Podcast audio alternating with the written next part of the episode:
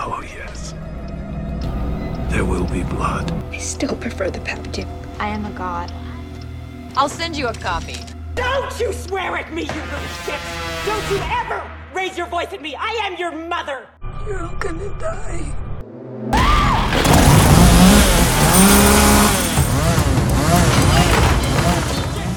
I am going to eat your soul and shit it out with Nikki! Thought you only murdered boys. I go both ways. I forgot the first rule of remakes, Jill. Don't fuck with the original. If you touch my son again, I'll fucking kill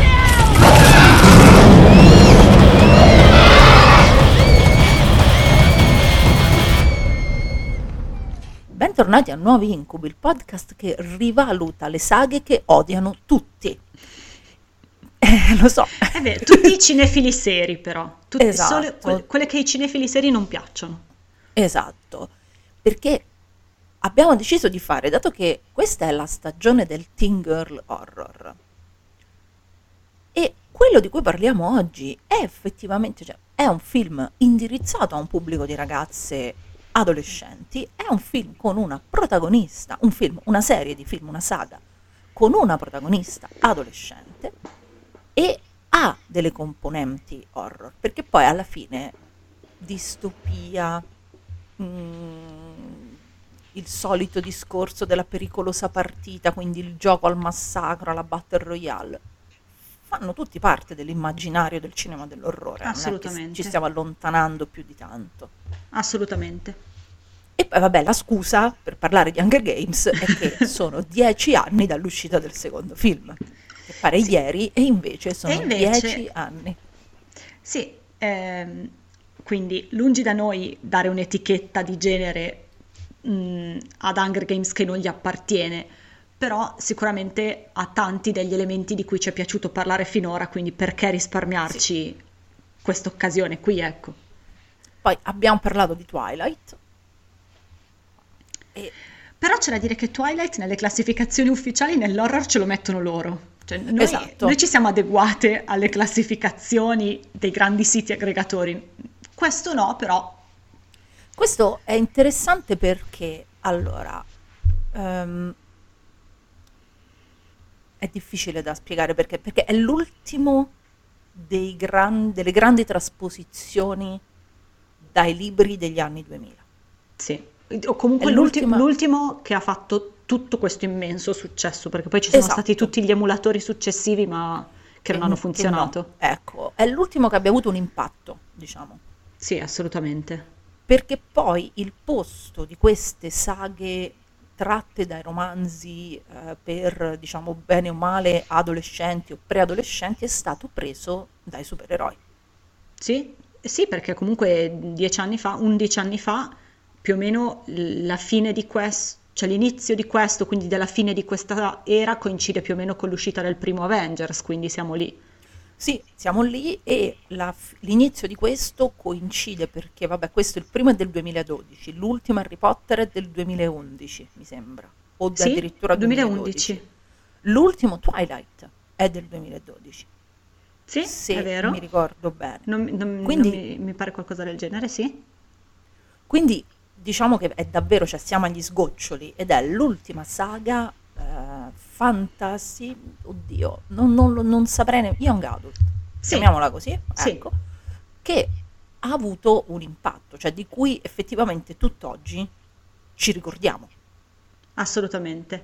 Poi certo ha come effetto negativo l'aver creato questa serie, questo nuovo genere letterario, perché effettivamente è molto più recente di questo fantasy per giovani donne, Eh, dalla qualità insomma discutibile, poi mh, non è questo il punto della conversazione, però effettivamente da Hunger Games in poi niente ha più avuto lo stesso effetto, eh, di sicuro il suo effetto secondo me sul lungo periodo nelle librerie è ancora molto evidente, ma sul cinema assolutamente insuperato per ora, anche perché adesso sta uscendo, sta per uscire una specie di reboot.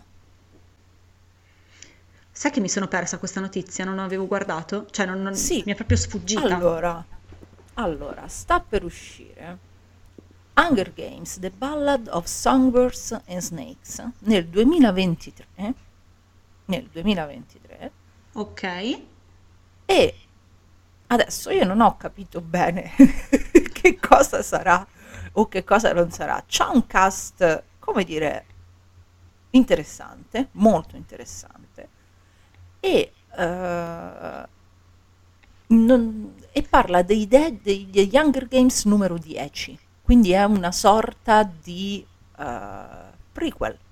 Allora, so Credo. che esistono i libri prequel, non so se è singolare o plurale, cioè il libro o i libri, okay. Però esistono dei libri pre-Hunger Games, um, però non so se sia tratto da quelli o, o effettivamente una cosa nuova.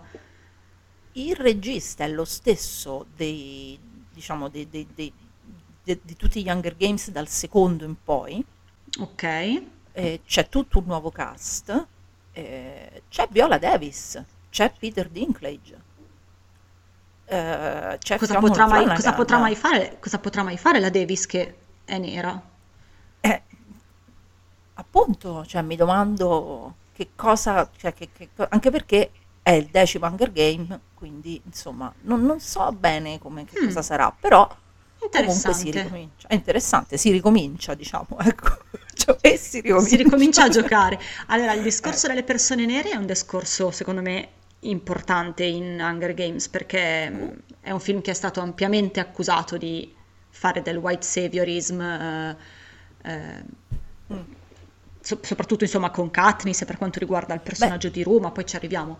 Quindi sarà interessante vedere, sarà immagino una persona del distretto undici, che se non mi ricordo Beh, male forza. dovrebbe essere quello a maggioranza nera, però sì. insomma sarà interessante vederlo, io me lo guardo sì. sicuramente, figuriamoci. No, ma, ma anch'io andrò, io andrò a vederlo al cinema. Il, il punto è che eh, secondo me, allora, Hunger Games è un film chiaramente, una serie di libri, ma parliamo di cinema qua, quindi parliamo certo. del film, è chiaramente indirizzato a un pubblico femminile. Assolutamente sì. Chiaramente. Che è il motivo per cui tutti lo odiano. Esatto. Ha una protagonista femminile e poi da un certo punto in poi questo tipo di film non si è più fatto, e adesso sembra rivoluzionario fare un film mettendolo tutto sulle spalle di un personaggio femminile. Se tu pensi quanto ci ha messo la Marvel a tirare fuori Capitan Marvel, quanto ci ha messo la Marvel a dare un uh, a dare a un personaggio femminile la, il ruolo di protagonista all'interno di un film, perché la, la, la fase uno della Marvel è tutta al maschile, certo. tutta Tutta, sì, e... c'è, c'è Vedova Nera, vabbè, è, un, è una, sta lì. Non, è sì, che però non è, di sicuro non è lì per il suo potere, eh, cioè è lì per uno scopo che non ha nulla a che vedere con le femmine spettatrici. Esatto, bene, perfetto.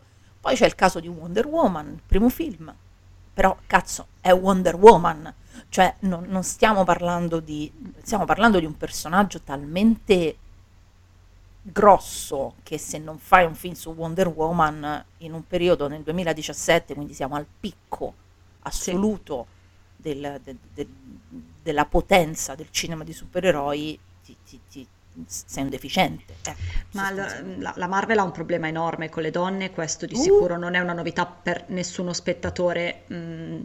Quello che a me fa sempre tantissimo ridere della Marvel, e poi torniamo sui film che invece alle donne fanno fare le protagoniste davvero, è che tutte le volte che sceglie di dedicare un film a una supereroina, eh, a prescindere da Vedova Nera che è un caso diverso, però quando si parla proprio di supereroine, quindi con i superpoteri, sceglie le più potenti mai ritratte in tutto l'universo narrativo a fumetti, cioè se, sceglie le più forti dell'universo, che proprio potrebbero fare il culo a quadri a tutti gli sì. altri messi insieme, poi a una la fa sparire subito dopo perché non ha mai dato seguito alla storia di Capitan Marvel, l'altra la fa diventare la mammina impazzita, allora cioè potevi anche lasciarle dove stavano, scusa, continuiamo sì, a parlare di Hulk e chi se ne frega, nel senso. Infatti, infatti.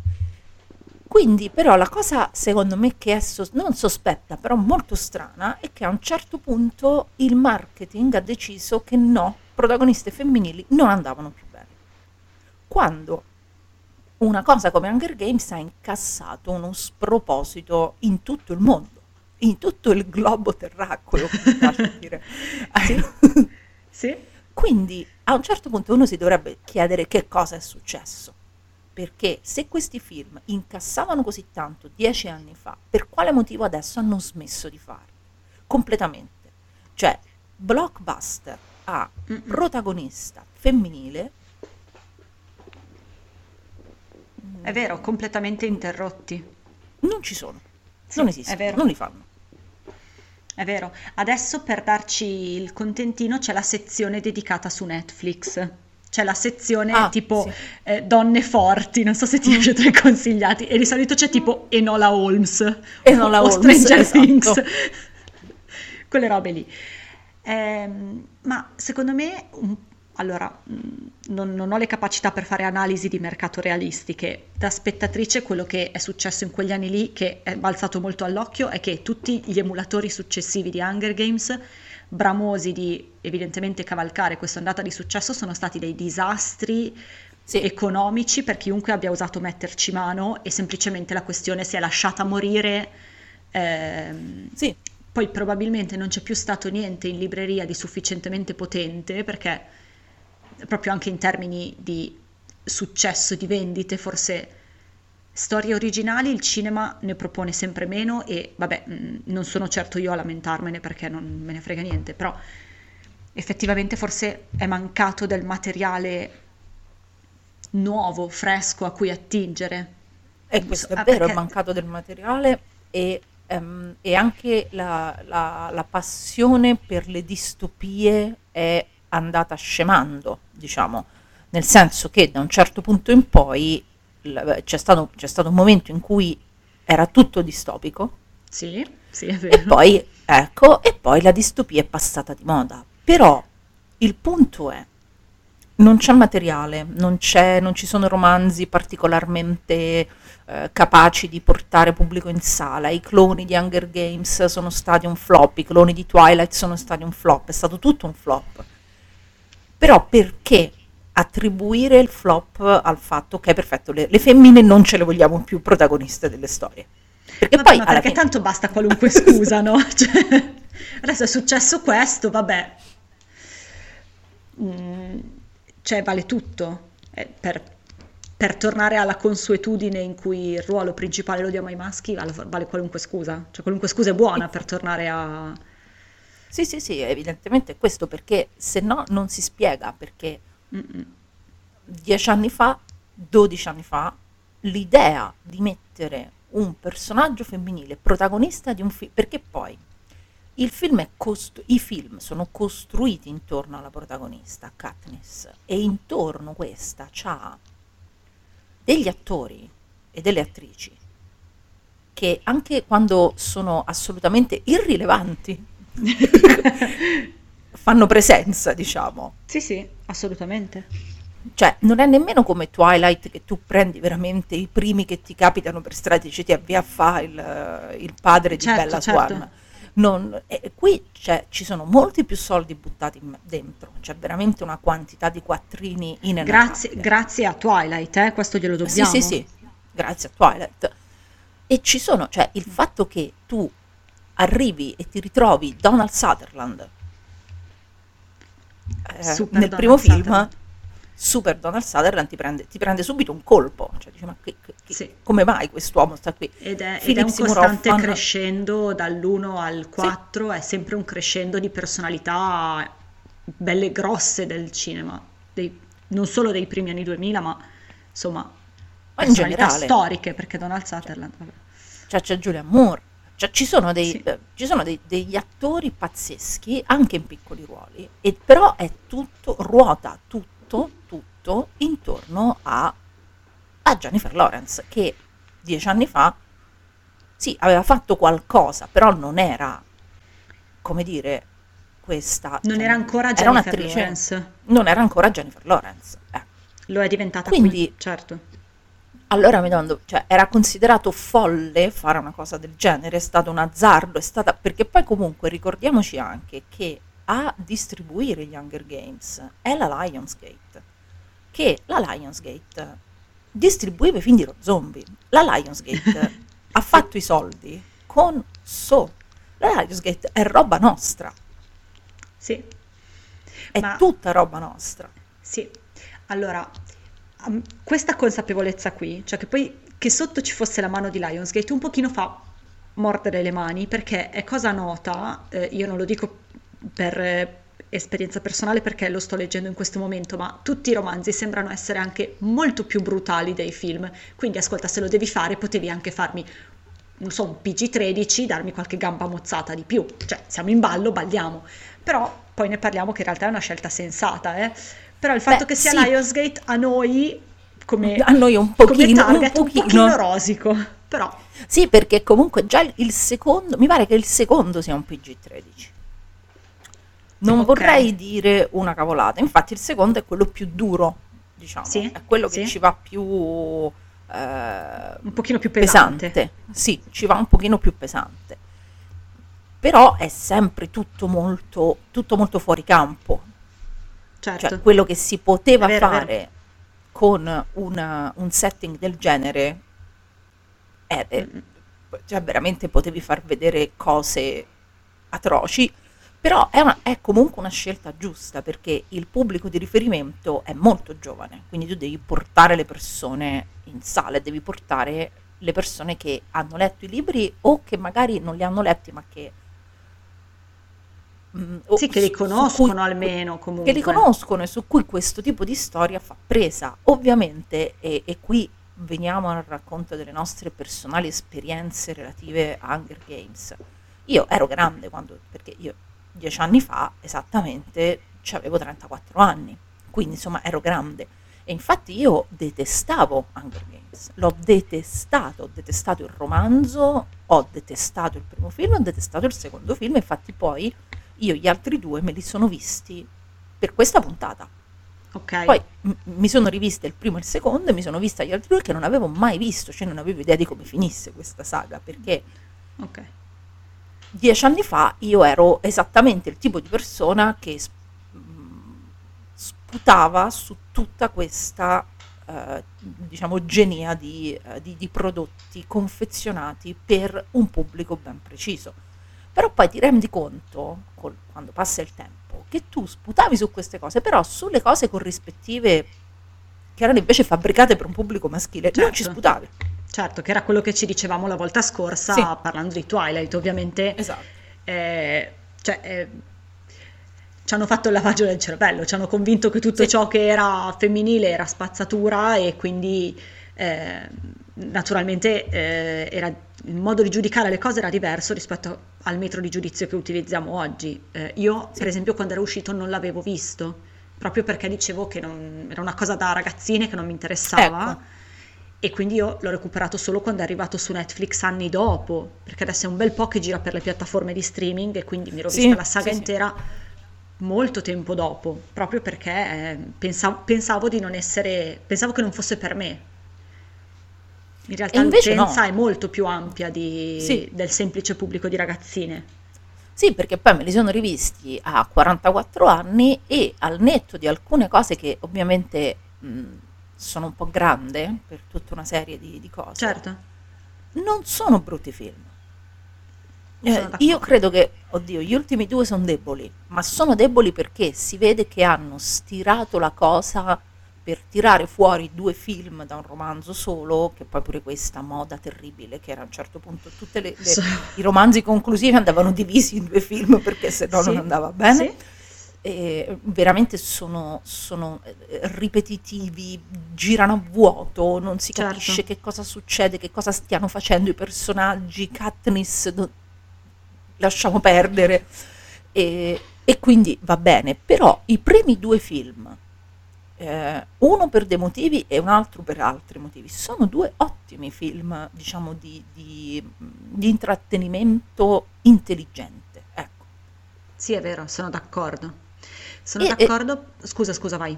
No, no, no, no. E dicevo, scusa, poi concludo. E sono due film, e in questo soprattutto il secondo, che è quello che compie dieci anni quest'anno, che ha un pubblico di adolescenti, dicono, mandano un messaggio che è di una precisione millimetrica. Il capitalismo è una merda.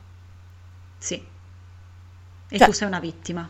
Esatto, più chiaro di così, più didascalico di così, non...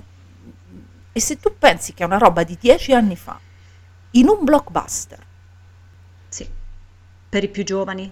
Scritto, esatto. Creato e pensato per i più giovani è, è fondamentale. Eh. Quindi, diciamo, a posteriori non sono così eh, frivoli. Mm-hmm. Assolutamente. Anche certo. Se si puntava tutto sul triangolo, allora Katniss sceglierà uno o l'altro, però in realtà tutta questa cosa occupa uno spazio minimo nell'economia del racconto di, dei primi due film. Non c'è praticamente, cioè è appena appena appena accennata. Sì, perché se, allora serve a ricalcare un meccanismo funzionante, ovvero farsi l'hashtag sui forum, perché dieci anni fa si parlava, si comunicava ancora sui forum, c'era il forum Team Gale, il forum Team Peeta, e questo continuava a far parlare del film e tutto sommato, guarda, ma va anche bene. Sì, sì, sì. Ci fai due magliette, ci fai qualche migliaio sì. di dollari in più e... e va benissimo. Però in realtà il focus della, della narrazione è su tu, tutt'altra, tutt'altri elementi, cioè non... Ecco, di questa cosa qua la mia parte preferita di tutto il discorso del triangolo amoroso è che non, non cominci mai da Katniss, è una cosa che non coinvolge mai Katniss, non è mai un suo, lei non, lei non ha mai un dubbio tra i due, è una cosa che è veramente dedicata allo spettatore. Cioè, io ti metto qui questa cosa, in potenza, perché poi in atto non è mai davvero rilevante, e tu, spettatore, ci giochi un po', però nell'economia della storia per Katniss è assolutamente irrilevante, perché sì, lei in quel momento c'ha non... altro per la testa e non, oh. non le serve, non, non ne ha bisogno, non le interessa veramente. Ed è questo che secondo me la differenzia moltissimo, sia dai cloni che dai precedenti, nel senso sì. che lei è, un, è una protagonista che ha altri cazzi più importanti per la testa a cui pensare che le paturnie dei suoi due eh, sì, sì. spasimanti. E non, non è mai dedicato tempo eh, a lei in un momento di ricerca di una risposta, questa è la cosa che amo veramente. Uh-huh. Tutto il tempo dedicato a conquista, ca- conquistare a Katniss è dedicato ai maschi, cioè loro pensano a conquistare a Katniss, non c'è mai un momento in cui lei si siede e pensa chi amo di più dei due, che invece era l- l'en- l'enorme dilemma di Twilight, no? Il, qual è la cosa sì. giusta, non c'è mai un momento in cui sia lei a porsi il problema, e questa è una delle Ma mie per... cose preferite. Esatto, ma perché non è una storia sentimentale, cioè non è un uh, romance, certo, ma è la storia di una rivoluzione. Sì. Perché io uh, non è nemmeno distopico, nel senso sì, parte da una, da una situazione distopica e nel primo film ti racconta come, uh, come funziona questa distopia e come funziona il, diciamo, il circo di questa distopia. E poi però ti racconta semplicemente di come questa distopia viene eh, abbattuta, quindi non c'è il, il problema che io soffro spesso nelle distopie, che è la rassegnazione, per cui, eh vabbè, è così. Eh, certo, non... assolutamente. Ehm, c'è da ammettere, secondo me, che parte da una distopia e da un, un, un punto di partenza che se... secondo me bisogna accettare così com'è, cioè bisogna un pochino scenderci a compromessi, uh, è così, sì, vabbè.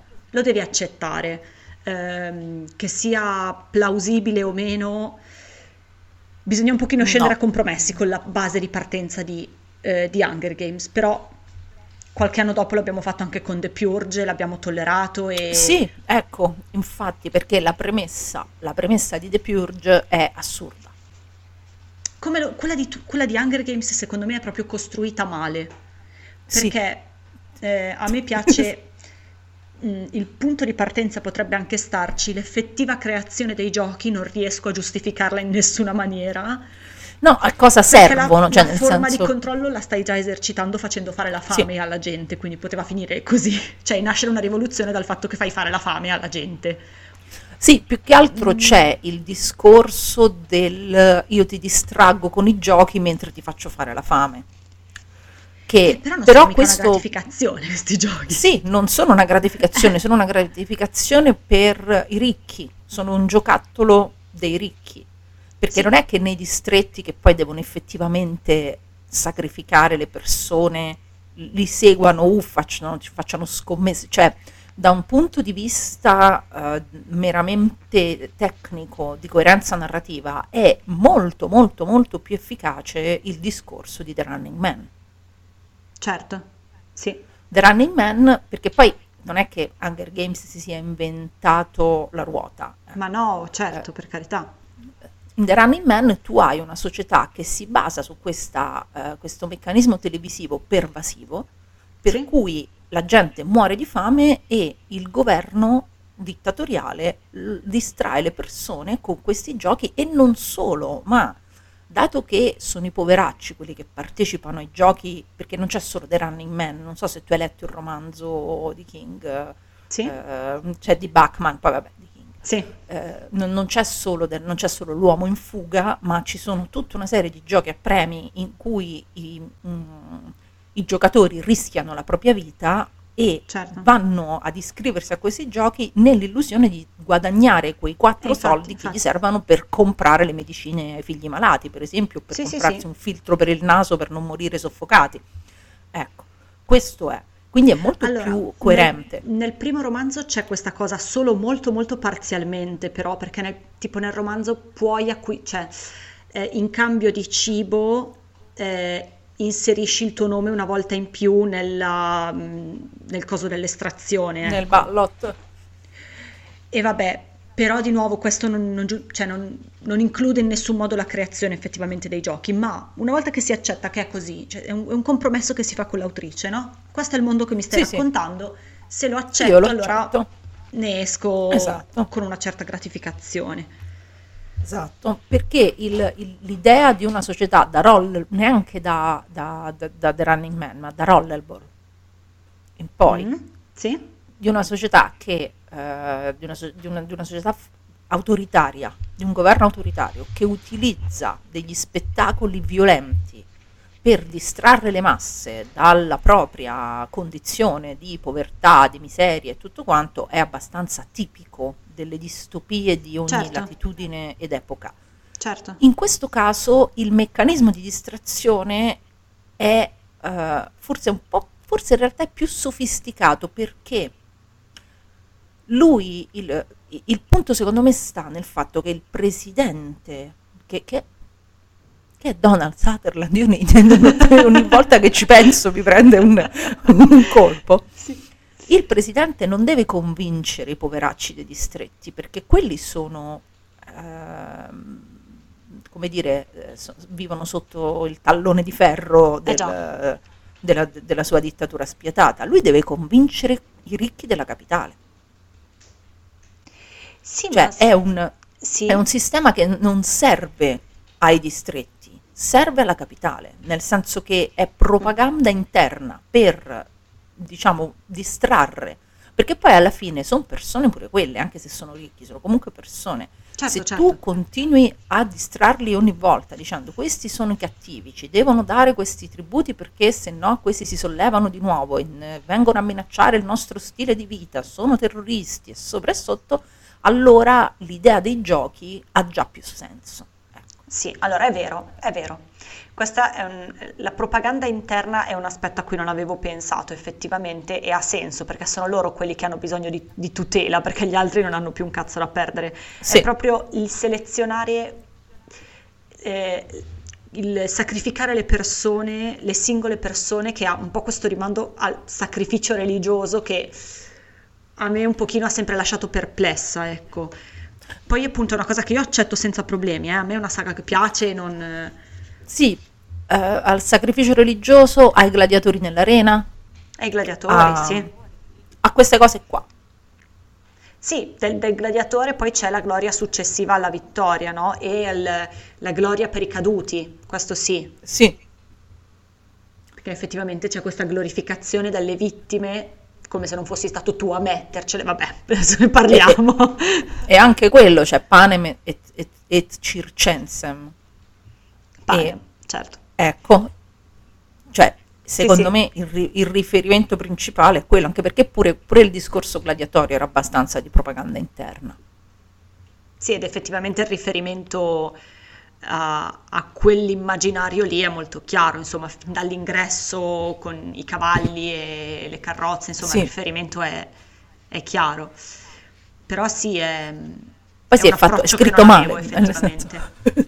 Sì, cioè, è. è scritto un po' male, nel senso che non è molto molto chiaro, cioè te lo dà per acquisito, ti dice eh te lo devi tenere così, te lo prendi sì. e non, non discuti, basta. Sì, è vero, e anche nel romanzo è così, eh? Cioè anche nel romanzo è ho deciso che è così e quindi questo è, e non no, ci si io, perde io, troppo tempo. Io il primo romanzo l'ho anche letto, mm. e non so se a rileggerlo adesso cambierei opinione, perché a me proprio non piaceva il modo in cui eh, lo trovavo estre- lo trovo estremamente elementare proprio di, di, lo è, di a livello lo di è. scrittura. Lo è, lo è, cioè, lo proprio... è. Cioè, da quel punto di vista lì lo è proprio senza alcun dubbio, non, cioè, proprio, non te lo ricordi male.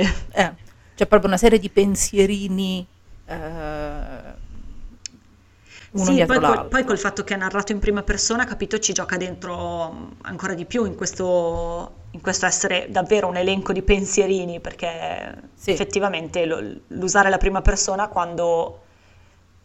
Cioè magari se non sei uno scrittore particolarmente talentuoso è un mezzo che ti facilita beh, sì, molto beh, il lavoro, no? Ti facil- sì, sì, a voglia, ti facilita tantissimo, ti, ti aiuta tantissimo.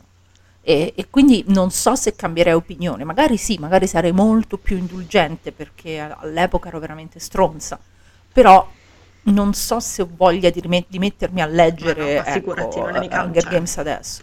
Quando però, Nuovi Incubi film... sarà il oh. nostro lavoro a tempo pieno, promettiamo sì. che leggeremo i libri. Esatto, ci quando mettiamo, sarà il nostro unico lavoro. Esatto. Ci mettiamo lì, ci leggiamo tutti i libri, uno dopo l'altro, e li analizziamo. E lo facciamo. Però un'altra cosa che mi ricordo nel libro, nel primo, perché io, la mia esperienza al primo si ferma, è che pure lì il discorso sentimentale è, in, è molto in secondo piano rispetto alla costruzione, diciamo, al world building. Molto in secondo piano. Allora, io sono ancora in lettura in questo momento e più o meno sono, al metà, sono arrivata poco dopo la morte di un personaggio importante durante i giochi. Ah, ok. E, effettivamente fino a questo punto è irrilevante perché la parte sentimentale che ci serve è quella di finzione, quindi quella costruita sì. a tavolino per rendere appetibili i, eh, i ragazzi del distretto dodici, però... Eh, effettivamente fino ad ora è poco rilevante, ma però siamo sempre lì, è poco rilevante perché è narrato in prima persona e per Katniss questo triangolo non esiste, perché non eh. è mai esistito per Katniss, quindi finora non c'è perché non, lei non, non ce l'aveva neanche per l'anticamera. Perché lei ha altri cazzi per la testa, ma che dici, dato che stiamo parlando tipo da mezz'ora, mm. facciamo conto che i nostri eh, ascoltatori... La, sì. La fossero la trama di... su Plutone, ah, no? Ah, ok, tu dici di raccontarla lo stesso. Al volo, ma proprio sì. giusto per, per, per fare le cose... Per, fatte, be- fatte a modino. A, modi- a modino, ecco.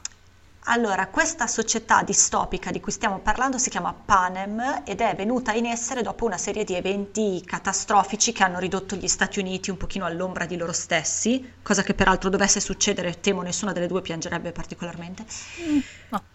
eh, i Panem è diviso in distretti eh, che si suddividono ovviamente sulla base della ricchezza della popolazione e eh, poiché un distretto, il tredicesimo, una volta ha osato ribellarsi a questo sistema di costante arricchimento dei ricchi e impoverimento dei poveri, si è deciso di creare questo eh, evento, eh, ovvero gli Hunger Games, in cui ogni anno un ragazzo e una ragazza per ogni distretto vengono chiusi in un'arena a combattere gli uni contro gli altri finché non ne resta in piedi solo uno. Noi siamo ai settantaquattresimi Hunger Games e la nostra, i nostri protagonisti sono i due ragazzi del distretto dodici, quindi quello più povero rimasto in piedi, eh, che sono appunto Katniss e Peeta, che devono cercare di sopravvivere a questo, sta sfiga di essere stati estratti, che se poi Katniss non è stata estratta, però poi ne parliamo. No, Katniss, diciamo Katniss è la nostra protagonista che eh, ogni anno c'è questa cerimonia Uh, come dire, rivoltante, in cui uh, da due palle estraggono i nomi di un ragazzo e di una ragazza e noi conosciamo Katniss che sta andando a caccia serenamente col suo arco e le sue frecce e tutto quanto, e sappiamo che c'ha questa sorellina piccola sì. e, e lei la tranquillizza e dice dai, è impossibile, è il tuo primo la tua... Gufo maledetto. Gufo Ma maledetto. Se ti estraggono. È una sentenza de morte praticamente. Esatto. Infatti, ah, alla nostra inutile Primrose, Primrose la estraggono. E quindi Katniss che fa? Si offre volontaria al posto suo, perché d'altronde la capisco, non è che insomma diciamo... Non no, no, certo. E quindi lei gli tocca andare a fare questi, questi Hunger Games. Poi succederanno delle cose, è molto interessante il fatto, cioè secondo me è raccontato molto bene, perché è un film che poteva benissimo, dato che il romanzo è scritto in prima persona, tu hai la possibilità di raccontare tutto questo world building con la voce fuori campo, e invece il film sceglie di non farlo, e a me questa cosa è piaciuta da morire. È vero. Nel senso che tu davvero potevi appoggiarti sugli spiegoni di Katniss Mm-mm. che parlava off, sì. mentre invece loro ti mettono di fronte alle cose compiute sempre, e te le devi capire da sola. E funziona, eh, perché non è, assoluta- sì, sì. Cioè, è, è assolutamente... chiaro e de- non ha bisogno di approfondimenti o di spiegazioni, quello che si vede in scena è tutto quello che ti serve sapere. Sì, sì. E quando arriva Woody Harrelson, sempre per questa, questa presenza di attori, che poi gli altri bene o male stanno poco, sono partecipazioni, questo è praticamente il coprotagonista in tutti e quattro i film, Woody Harrelson. Ed è anche stata un pochino la sua rinascita, possiamo dirlo, perché da sì. dopo Hunger Games non si è più fermato Woody Harrelson, esatto. non abbiamo più perso esatto. di vista. Pettinato in maniera discutibile. Bello però, bello, c'è questo fascino dell'alcolizzato no, no. che Johnny Depp sì, se lo sogna sì, sì. la notte di essere bello come uh, Woody Harrelson. Ma Woody Harrelson è bellissimo, io discuto la riga e mezzo. Questo non è so. vero, ma tanto spesso ha le cuffie da, da tossichello. Sì, infatti, cioè, discuto la, il taglio da paggio col caschetto e la riga e mezzo, quello diciamo... Per fortuna, perché è Woody Harrelson, cioè che potrebbe stare bene anche con un sacco di, di, di, di, della spazzatura in testa. Però insomma, le, diciamo che le pettinature in generale di questo film sono abbastanza discutibili. Questo ha offerto occasioni di innumerevoli cosplay ai successivi sì. dieci anni di Lucca Comics. Anche questo è vero, e va, bisogna, bisogna, diciamo, bisogna dare atto. Sì, sì. Andiamo a Hunger Games, ciò che è Hunger Games. Ah, e poi ho dimenticato, cioè fra i nomi cioè, c'è Stanley Tucci. Mamma Stanley Tucci. Ma che cosa fa Stanley cosa Tucci? Fa Stanley Tucci con la bocca in questo film? È inspiegabile. Non capisco, sei un attore incredibile, cosa fai con la bocca qui? È fuori anche controllo. Lui pettinato e vestito in maniere e colorato. E col- qui siamo, e colorato. Ai limiti, siamo ai limiti della blackface con Stanley Tucci. Sì, sì, sì, con Stanley Tucci sì, sì, perché lì vabbè un po' sono lampade e un po' t'hanno pitturato. Un po' l'hanno pitturato. Un po' t'hanno pitturato, ma bisogna dirla, questa cosa è stato pitturato. E poi c'è la nostra preferita, perché fuori onda non lo sapevamo, ma noi abbiamo in comune questa cosa, il nostro personaggio preferito è lo stesso, certo. C'è Elizabeth Banks. Ma certo, ma allora chiunque abbia un personaggio preferito di Hunger Games che non sia Effie non ha guardato Hunger Games, ha guardato un altro eh sì. film. Esatto, pure io sono d'accordo su questa cosa. Perché Effie è assolutamente la cosa più bella che ci sia stata regalata durante sì, la visione. Effie è, Effie è straordinaria. Bella, bella, io l'amo. Ma poi è la cosa che salva Mockingjay, effettivamente. Sì, sì, è la cosa che salva Mockingjay, è vero. È l'unica cosa che salva Mockingjay. Sì. Sì. E, e tutti questi personaggi vengono introdotti senza che ci vengano presentati, cioè noi non sappiamo che ruolo abbiano, lo apprendiamo nel corso, cioè il sì. fatto che Woody Harrelson sia il loro mentore e che significa, cioè che ruolo ha il mentore, tutte queste cose qua, te l'ho detto, cioè mm-hmm. in un film per ragazzi tu boom, ci piazzavi una bella voce fuori campo con un bello spiegone, oh Twilight su sta cosa... Uh, uh, ma ciao uh, tu, quante chiacchiere si sono fatti in Twilight con gli indiani e le conversazioni infinite eh. per ca- far capire vabbè cioè, è tutto ma certo spiegonato. Ma perché è pigrizia è pigrizia di scrittura pigrizia. Naturalmente e invece qui è un cioè, è un film questo sì. è quello che io e io non pensavo, nel senso ero talmente incazzata con l'idea di una narrativa che venisse indirizzata a delle ragazze molto giovani che non mi sono resa conto che effettivamente questo è un racconto cinematografico molto ben costruito e che tra l'altro è diretto, il primo film, perché gli altri no, da un regista che qualcosa di buono nella sua vita l'ha fatto, perché Gary Ross è il regista di Pleasantville. Ora, Pleasantville è uno dei film più belli de- de- della storia dell'umanità. Capisci che passare da una cosa del genere, che mi sembra che sia piuttosto amata all'unanimità, io non ho mai sentito una sì. persona parlare male di Pleasantville, a Beh, una cosa non avrebbe un'anima per esempio a una cosa in partenza discutibile, no? Come il film per le ragazzine, è un salto di un coraggio incredibile, eh?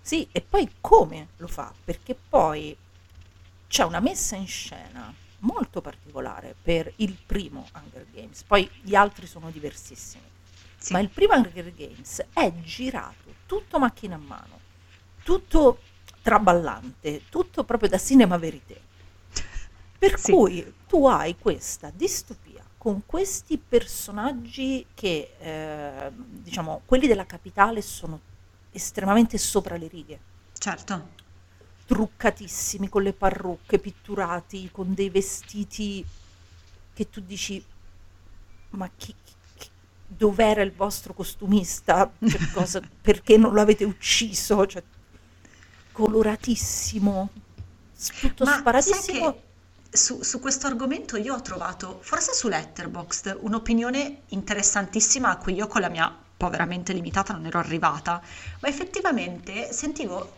Leggevo questa persona dire, quando sei nella posizione di privilegio più straordinario, per cui sei autonomamente, cioè, automaticamente intoccabile, qualsiasi cosa tu faccia sarà considerata giusta, immediatamente cadono non solo i limiti del buon gusto e del, mm-hmm. dell'etichetta, ma anche quelli di genere. Per certo. cui se tu hai i fantastiliardi, cioè se tu sei Harry Styles, ok, il cantante più potente sulla sfera contemporanea, mm-hmm.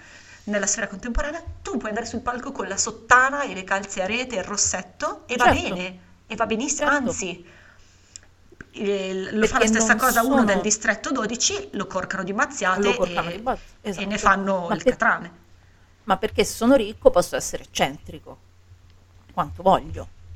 Certo, certo. Però certo. è... È molto bello, secondo me, appunto il contrasto tra un film che è girato come un cinema povero, anche se sì. ci hanno investito un sacco di soldi, meno che negli altri film sicuramente, perché il primo film c'è sempre, c'è sempre un, po', un po' il braccino corto, perché dice magari non riusciamo a fare il secondo, a recuperare, flop, certo. magari dice male, ecco. E il, il fatto che comunque lui ha diretto questo film come se si trattasse di cinema da guerriglia, da assalto, da battaglia, mm-mm. che ti fa un contrasto terribile con la capitale, va benissimo per i, per i giochi, va benissimo, soprattutto nel momento in cui tu sei obbligato per ragioni di target a non mostrare troppo, con la macchina a mano che ti porta allo stile confondista, che è un termine che ho coniato adesso, al famoso okay. confondismo, la corrente artistica del confondismo, tu puoi far morire un sacco di gente senza di fatto mostrarlo. Sì. Sai, sai dove si vede tantissimo questa cosa qui che dici tu, delle scelte mh, incredibili che secondo me caratterizzano il primo film? Durante la cerimonia c'è un momento in cui Effie sta parlando, lui si piazza con la macchina da presa, la prende da sotto, molto da vicino, così tanto da vicino che si vede che il trucco molto pesante è brutto sul viso, no? Quindi si vede sì, sì. che ha proprio il viso brutto perché è troppo truccata, e però è è così eccessiva da fare il giro e diventare brutta, ok? E poi si gira e riprende eh, il distretto dodici, che è tutto lì in piedi, tutto grigio e sporco grigio, e privato di umanità, ed è un momento che, oh mamma mia, Poetic Cinema, bellissimo, sì, bellissimo. Sì, sì, sì, Poetic Cinema, ma perché sono, sono scelte, cioè è un film, allora, in Twilight le scelte non ci sono. Ma no, vabbè, no, no, certo. Eh, non, non, non si può parlare di faccio questo movimento di macchina per, per mostrarti il contrasto tra opulenza e povertà, o tra sono talmente ricca che posso permettermi di essere brutta, e no, non siete brutti, siete solo poveri. Certo. Eh sì, no, no, è proprio quello, eh, è proprio quello. Esatto. E questo contrasto io te lo, non te lo spiego perché non ho bisogno di spiegartelo, mm-hmm. perché te lo faccio vedere con un mezzo strettamente cinematografico che è una panoramica. Sì. Mm. Sì, sì. A mano, a schiaffo. Ed è talmente sì. emotiva, no? In certi momenti queste scelte sono talmente emotive che non serve nessuna comprensione del cinema. Cioè sì. non serve nessuna conoscenza del mezzo cinematografico, perché Vabbè, è talmente... ma il cinema funziona quando non, non hai bisogno, cioè il... È vero, quando è democratico, certo. Quando è democratico, cioè il, il, il, i, i trucchetti, io adesso lo so, lo so, Spielberg. Allora... Ma guarda nuovo... che i Nuovi Incubi lo nomini pochissimo, eh? Sì, è vero, hai ragione, hai ragione, mi, mi, mi contengo. Quindi... Ah, ha una semplice... Poi lui fa delle cose complicatissime, però poi quello che ti ritorna sullo schermo è sempre semplice, lo capisci in un attimo, cioè l'emotività del, del, della messa in scena ti arriva così. Mm-mm. Sì. Sì, è, è, sono quelle solite cose che si dicono e che fanno sembrare un pochino snob quando si dice che ci sono diversi livelli di lettura, quindi quando hai un livello di comprensione, che per esempio io non, non ho, onestamente, però quando ce l'hai ti comunica a maggi- ancora di più e lo apprezzi ancora di più, ma quando non ce l'hai ne esci comunque arricchito perché hai appena visto una cosa emotivamente straordinaria sì. e sì. ti porti a casa un'esperienza di visione incredibile. Infatti, e l'idea di trovare questo tipo di Uh, di linguaggio in un film come Hunger Games, devo dire, mi ha sorpresa, cioè, ci sono rimasta mm-hmm. positivamente, eh? Certo, perché poi nel secondo film, che secondo me è scritto meglio del primo, mm-hmm. questa, questa ricerca visiva non ce l'ho trovata. Sì, è, è vero, è vero, perché è tutto molto patinato, tutto molto pulito. A certo. me del primo film piace che è sporco, che nel momento in cui i nostri tributi arrivano la prima volta nell'arena, tu te la fai addosso dalla paura, cioè sei terrorizzato. Sì. È un'esperienza che ti terrorizza, perché sei completamente dentro la loro prospettiva. Poi magari nel secondo si perde l'effetto novità, sicuramente, quindi... Nel secondo si smette di parlare di povertà, che è secondo me l'elemento che rende il primo un film perfetto, perché la narrazione che si fa di quello che è realmente vivere in una condizione di povertà estrema viene a mancare, perché poi nel secondo semplicemente Katniss non è più povera. Katniss è povera di origine ma smette di esserlo nel secondo sì. e il distretto dodici smette di essere un personaggio, perché di fatto poi La, parte, la forte appartenenza all'ambiente povero è un elemento così fondamentale nel primo eh, che è, è totalizzante. Nel secondo questa cosa per forza di cose si perde, perché usciamo dal distretto, siamo sempre in distretti mano a mano più ricchi o comunque sui mezzi di trasporto nella capitale, cioè siamo sempre immersi in questa opulenza che non, non fa più parte di loro. O meglio, cioè che non, non faceva parte di loro prima e che adesso per forza di cose invece è la loro quotidianità. Però lì funziona, secondo me, e poi io direi che tra un po' andiamo proprio, in, perché, ti spiego, andiamo in zona spoiler, anche se mm-hmm. stiamo parlando di Hunger Games. Però per esempio io non sapevo come andava a finire, l'ho saputo oggi, certo. quindi magari ci sono anche altre persone mm-hmm. come me che non lo sanno, eh, perché ovviamente per parlare degli altri film dobbiamo... Almeno spoilerare come finisce il primo. Almeno spoilerare come finisce il primo. E eh, però dico una cosa e poi andiamo in spoiler. Io credo che nel secondo quello che funzioni molto bene in realtà sia la contrapposizione tra questa opulenza ostentata, tra sì. questo spreco mm-hmm. assoluto di risorse, di, di soldi, di cibo. Sì, certo. Che molta... Al, mh, è molto incentrato sul cibo il discorso. È vero, tutta la... è vero, sì sì, sempre. Ecco, è sempre tutto incentrato, perché ovviamente questi non c'hanno da mangiare, non sanno come fare. Eh, è la prima cosa a cui brucia... pensi quando sei povero, che non eh. c'hai da mangiare. Peeta brucia le, panno... le, le pagnotte, qui, cioè, c'è un discorso molto forte sul cibo e poi tu vai nella capitale e vedi il rapporto che hanno lì con il cibo. E c'è questa sequenza del banchetto, della festa, in cui i nostri due tributi, Katniss e Peeta, sono profondamente a disagio. Sì. Perché loro sì, magari hanno vinto, è passato un anno, quindi neanche si sono abituati ad essere, diciamo, ricchi, perché poi non sono nemmeno ricchi, perché li hanno messi dentro lì alla villa dei... però in realtà... S- sì, no, prendono anche un compenso economico importante, sì, sì, sì, però sì. Non c'è niente che cambia il tuo approccio al denaro come essere nato eh. povero, cioè anche se hai esatto. i miliardi ma sei nato povero sei sempre povero. Esatto, sei mm. sempre povero. E quindi nel momento in cui si confrontano con questa... ricchezza che non è nemmeno, è proprio ostentata, cioè te la buttano in faccia tipo sganassone, sì. Cioè allora a quel punto si crea un, un cortocircuito che secondo me è molto potente da un punto di vista concettuale, cioè tu lì hai veramente certo. l'idea di che cos'è il capitalismo. Sì, sì, e, e ti dirò di più, collegandomi a questo discorso qua, la cosa che io preferisco di Katniss è proprio che La su- il suo unico superpotere, la ragione per cui Katniss è diventata la ragazza di fuoco, per cui è stata così amata immediatamente da tutte le parti in, in causa, quindi lei è molto, all'inizio è molto amata anche dai ricchi, no? Dagli sponsor e da... Certo. È perché è povera. Katniss funziona solo perché è povera, perché la, lo stesso personaggio messo arri- che arriva dal distretto uno, quindi il più ricco possibile, ma anche dal due o dal tre, uh-huh. da un distretto più, con più soldi, non avrebbe funzionato perché dai ricchi ci si aspetta il successo. Katniss ha dalla sua di essere una ragazza che ha un talento, comunque una grande capacità che ha costruito per necessità, perché sa cacciare, perché deve mangiare, e quindi questo le dà un'aura di superpotere da, da persona scesa dal cielo solo perché è povera, sì. E la sua appartenenza alla classe sociale inferiore paradossalmente la aiuta. Ed è quello che la rende l'eroina che è. Ma sì, perché per i tizi della capitale lei è una sorta di mascotte. È il... Eh sì, è, il, eh sì. è, è l'animaletto... Certo. Che, che, andiamo, andiamo allo zoo a guardare i poveri. Sì, cioè, sì. Non, non, Vedi che brava, è. nonostante... Guarda che nonostante sia povera è proprio brava. Eh, e funziona per quello, quindi... Tra i poveri ovviamente è la speranza che è la cosa da sopire e da tenere spenta, ma nei ricchi lei è proprio, lei è il freak show.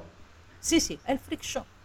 Ed è, è ancora più ripugnante. Vero, vedi? Guarda quando è vestita a modo, bella che sei, non lo sai neanche quanto sei bella, perché c'hai Però i peli lunghi e, e non ti potevi depilare e vabbè. Però, Però sorridi am- un po' di più ogni tanto, Katniss, perché quanto... Eh, scusa.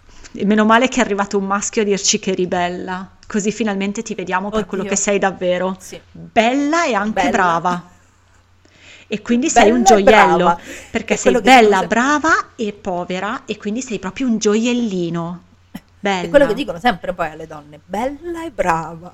Ah, ma lei tutte le ha, eh, questa Katniss tutte le ha. Lei due coglioni così dall'inizio che non ne vuole sapere, vuole stare a casa, no, io... ma come la amano. Io in realtà quando tu hai detto l'unico superpotere che ha Katniss ho pensato a un'altra cosa, ho pensato al rodimento di culo. Che voglio dire, comunque pure quello è un discreto motore per Katniss. Eh. Ho pensato alle palle girate, cioè qual è il superpotere di Katniss? Il rodimento di culo. Che pure è vero, effettivamente ne ha più di uno, perché una donna lei... dai tanti talenti. Esatto, lei sostanzialmente, lei sostanzialmente rode il culo per quattro film di fila, poi ne ha. Assolutamente ben donde, eh, per carità. Perché le rodono le palle già prima. A lei il culo rode sì. già prima di arrivarci agli Hunger Games, sì, perché sì. lei è abbandonata, lei non ha nessuno, è sola come un cane. A lei gli parte, cioè lo vedi dall'inizio col gatto, la prima, la sua prima battuta è adesso ti metto in forno, cioè sì. non è adesso ti cucino. Quindi insomma... Non... Vogliamo avvisare i nostri amici che comunque il gatto non verrà cotto in forno, questa è una cosa che esatto. va, dobbiamo, di cui dobbiamo... avvisare prima, rassicurarvi, ecco. sì. Allora personaggi prefer- personaggio preferito Effie, secondo personaggio preferito è il gatto, il gatto che in un modo o nell'altro sopravvive ai bombardamenti, sopravvive a è tutto. Un gatto d'amianto questo però è un bellissimo gatto d'amianto. Sì, sì, sì, è Spumotto, che penso abbiate conosciuto se avete ascoltato lo scorso episodio, col pelo lungo, ecco, quindi siamo molto affezionate. Sì.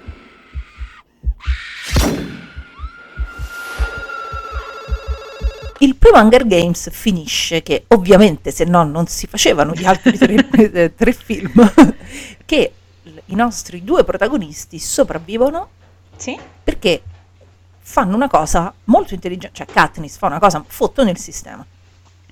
Sì, ad onore del vero è stato il povero Peeta, l'originario, in questo gioco incredibile di ruoli, di inversione di ruoli, per cui Peeta, la nostra casalinga, eh, decide di eh, creare questa storia d'amore forse reale o forse no, che fa appassionare ovviamente, perché l'amore disperato dei poveri piace un sacco eh, ai ricchi figurati. Della capitale.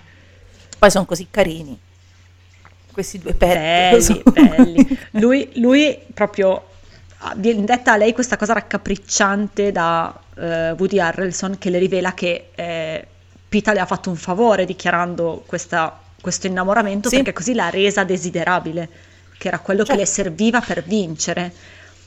Questa è un'altra cosa con cui bisogna scendere a compromessi, perché senti, Jennifer Lawrence è bellissima, possiamo mettere in discussione qualcos'altro per piacere, però vabbè, sì, hanno scelto veramente di mettere in discussione quello, vabbè, ci crediamo. Cioè, perché non è che è, per, è Jennifer Lawrence, adesso... Eh, cioè, era bellissima pure prima quando era tutta lurida che andava a caccia, però... Sì, eh, sì, vabbè. Ma era bellissima, io non so se tu l'hai visto, mi pare che sia il suo primo film, Winter's Bone. No. In cui le fa una che caccia effettivamente gli scoiattoli in qualche posto, okay, degli Stati Uniti. Okay. Sì, sì, è un, è un film di un'angoscia mortale, perché lei è poverissima, è proprio una ragazzina ah, proprio povera. Ruolo, che, okay, sì, è proprio il suo ruolo, è Katniss senza il glamour sostanzialmente. Sì. E, ed era bellissima anche all'epoca, cioè era, era lei di una bellezza che non ti... Certo, non... no no, per carità. Ecco, sai cosa mi piace tanto della scelta di casting di Jennifer Lawrence? Che nel, fi- nel libro, scusa, che è pur sempre una cosa degli anni duemila, viene descritta come piccolina, minutina, magrissima ovviamente, un pochino alla Jenna Ortega per intenderci, no? Piccola, sì, minuta. Scegliere Jennifer Lawrence, che certo ovviamente è magra, però è molto alta, è una donna con due spalle tante. Sì, sì, cavolo, sì, ha un torace un enorme. Cioè, sì, sì, è un po' più credibile che questa sia una che nella vita caccia per sopravvivere e che ha il fisico per poter sopravvivere in un'arena in cui ci si ammazza. Sì, perché di fatto se sei gracilina, piccolina e tutto eh, quanto, no, non puoi... Eh, insomma, cioè, è un pochino più difficile, se no, insomma, statisticamente, statisticamente un più invece già lei, le statistiche cavolo, sì, già non erano a suo favore, vero? Ecco. In questo caso a me piace molto che abbiano scelto una donna con il fisico di una ragazza che mh, cioè per poter sopravvivere deve farsi un mazzo tanto fisicamente, sì, ci infatti voleva, era un cambiamento che ci voleva. Lì chi è piccolino è Peeta. Cioè, la casalinga Peeta è la moglie. No, scusa, il cake, il cake designer Peeta, che sì, non, è vero, non il cake fa il panettiere, ma fa, lui, lui fa le torte, lui decora le torte. Quindi, e c'ha il fisico da decoratore di torte, perché... Infatti, esatto, il man wife lui, esatto, è meraviglioso. Cioè, è meraviglioso. Eh, capito, c'è questa inversione dei generi che di sicuro non, è una sofist- cioè non, è, non ha la sofisticatezza di prodotti che lo fanno magari intenzionalmente. Qui f- sembra quasi più casuale, però effettivamente lui è quello ehm, che appaga il, eh, il pubblico ricco, perché è quello solare, è quello carino, che non si lamenta della sua condizione, sì, è quello che si dichiara sentimentale, si rende vulnerabile subito, no? È esattamente un'inversione, mentre lei è quella dura che non vuole farsi leggere dentro. Beh, temo che sia un po' casuale come, mh, stu- come scelta. Non lo so. Però è bella, però non funziona. Non lo so, da un lato c'è questa cosa del, che è molto duemila, ovvero della ragazza imbronciata, perennemente incazzata, col culo che le rode a tremila. Sì, che sì, sta lì e ti morde appena apri bocca. È vero, è vero, è vero. Ecco. È vero. Che eh. è molto, molto tipica. Sì, però sì, dall'altro no, c'è anche il fatto che tu la metti in contrapposizione a un ragazzo che invece ha le caratteristiche che di solito in una uh, situazione di uh, intrattenimento pubblico... Mm-mm. Viene è, è, il suo ruolo è quello che di solito ricopre invece la ragazza. Sì, perché effettivamente è lui quello che porta l'attenzione sul distretto dodici, perché mm. eh, lei la att- attira l'attenzione degli sponsor quando mette in scena le proprie capacità, ma lui è quello che fa parlare di sé e che fa parlare sì. di lei. E della loro love story, diciamo, sì. che non, sì. non c'è, però per il pubblico pagante c'è. Lui comunque è un e... copinato, eh. Peeta un copinato, sì, quando sì. tira in ballo la gravidanza è oh, cioè che, che quasi fa crollare il teatro, è un sì, genio. Sì, sì. Interrompete i giochi, cioè veramente una cosa lì, è un, è un colpo da maestro. Peeta dovrebbe fare, non lo so, cioè dovrebbe fare lui il, il, il creatore dei giochi, sarebbe un... No, sarebbe crudele, sarebbe crudelissimo. Sì. Peeta è veramente, a me sta simpatico, a me sta molto simpatico Peeta. Peeta è un personaggio bellissimo, secondo me, proprio per questo, perché non rifiu- ha questo rifiuto della mascolinità tossica, per cui deve essere sì. scontroso e odioso, perché non ha paura di Poi... esporsi e rendersi appunto vulnerabile agli occhi degli altri, sì. eh, perché rispetta Poi molto Katniss. Quasi non mena un colpo, eh. Quasi, quasi non mena un colpo in tutto il film. Lui, posso dire, film. Lui la mia tattica, cioè lui si pittura la faccia e si nasconde. Io se esatto. vado nell'arena, io mi pitturo la faccia, mi nascondo, mi lascio morire sì, di fame, sì. mi interessa. Certo, lui ammazza, lui è stato particolarmente efficiente, eh? Cioè, a un certo punto davvero è diventato una roccia, cioè, che cazzo, come hai fatto? Cioè, tu... sì, sì, sì, sì, lui, cioè la, la mia tattica assolutamente, e anche, anche nei film tattica... successivi, cioè lui non... non è in grado di uccidere, me... che ne sa, non, no, non lo sa fare. Lui è, lui è la damsel in distress. La, la, princip- la principessa Peach del mondo sì. di Hunger Games. Esatto, esatto, Peeta è questo, per cui a me piace un sacco sto ragazzo. Sì, sì, è ma... proprio... E, e poi è, è bellissimo il percorso di Peeta, perché forse l'unico elemento veramente interessante di Mockingjay, al di là di Effie, è il fatto che lui sia...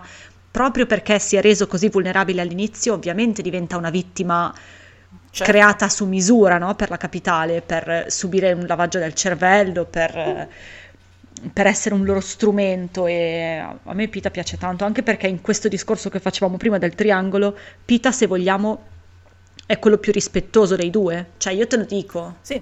Cioè, boh, tu a me piaci tanto, le fai i cuoricini sui vetri tra un po', sì. però poi non... Cioè, non la lascia perdere, la lascia perdere, le lascia fare la sua vita. Sì, sì. Mentre invece Gale le rompe un po' i coglioni. Gale no? le rompe un po' i coglioni. Gale sì, è quello che sì. non capisce che, che non c'è, che non è il momento. Scusa, se, scusa se tutto il mondo sta morendo, se possiamo un attimo rimandare questa cosa a dopo. Vabbè, Gale è così, è così. E, e poi Peeta in realtà è interessante perché, ed è voluto per forza, perché lui non è che n- non ha la, una mascolinità, lui la esprime in un modo che non è convenzionale.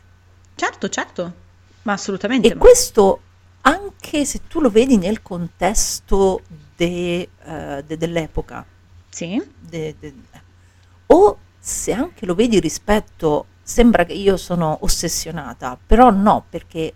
parliamo di quello che ha sostituito questo tipo di storie. Mm-hmm. Se lo vedi anche nel contesto del supereroismo. Cioè, questa, questo tipo di mascolinità così poco fragile, perché quando ti puoi permettere di metterti a decorare le torte, a non menare un colpo per tutto il film, coltivare le, le, le, le, le, le begonie nel... nel finale no, esatto. tutto quanto quando, cioè, no, quando arriva con i fiori io dico basta, sei perfetto, eh, sei perfetto, esatto, sei, sei ti perfetto. voglio bene, ti voglio bene, vuol dire che sei talmente sicuro sì, della sì. tua mascolinità che non la devi ostentare, che non te ne frega niente. Ma infatti quello, che, quello di, a cui, di cui lui è l'antitesi non è la mascolinità, è quella tossica, è quella ostentativa, sì, no? Certo. Perché lui non ha... proprio il fatto che non sia così insistente con Katniss, che rispetti i suoi spazi e che in realtà sia molto... sia solo premuroso nei confronti di un altro essere umano che sta nella merda tanto quanto te. Lui sì, questo lo era sì. pure prima di dichiarare eh, il suo amore per lei, pure prima lui era un essere umano sì, dignitoso sì. che si preoccupava degli altri. E in generale va detto che i maschi, i, i personaggi positivi, ma anche quelli negativi, eh, mm, sono tutti un po' particolari in questo, in questa saga.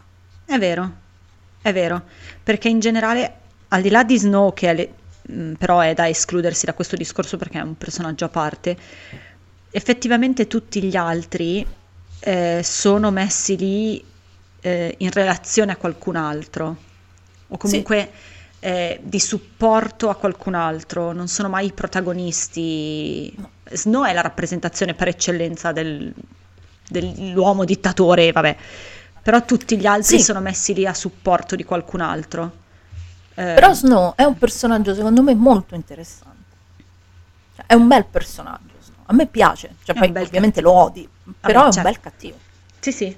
Cioè, è, un, è un gran bel cattivo, perché è un cattivo molto intelligente, molto lucido. Sai cosa c'è? Che se, fai, se parli di fascismo, no? E decidi di fare nel duemiladieci un, un cattivo che è evidentemente di derivazione fascista, o lo metti in cacciara perché ne fai una macchietta, e forse era una cosa più frequente qualche anno fa. Però adesso, in questo è molto moderno Hunger Games, adesso il personaggio fascista macchietta non lo puoi fare più. Devi farlo, devi, devi fare seriamente quello che è, devi mostrare veramente quello che è, e in questo Snow è molto avanti sui tempi, perché in un momento in cui in, mh, era un pericolo che si prendeva ancora poco sul serio, oggi fa ancora più paura Snow, no? Forse rispetto a quando è uscito. Sì, sì, sì. Cioè, il discorso che le fa alla fine, diciamo, mm. eccolo, scusate, è, è, è tornato arrivato. Spumotto, è arrivato Spumotto. Il discorso che le fa alla fine, quando, diciamo, siamo in zona spoiler, quindi, come dire, possiamo parlare liberamente di tutto, sì. quando effettivamente la strage di civili non la fa la capitale, sì. ma la fanno i ribelli per mettere fine, che poi pure lì, parliamone anche di questa mossa, perché effettivamente mette fine a tutto.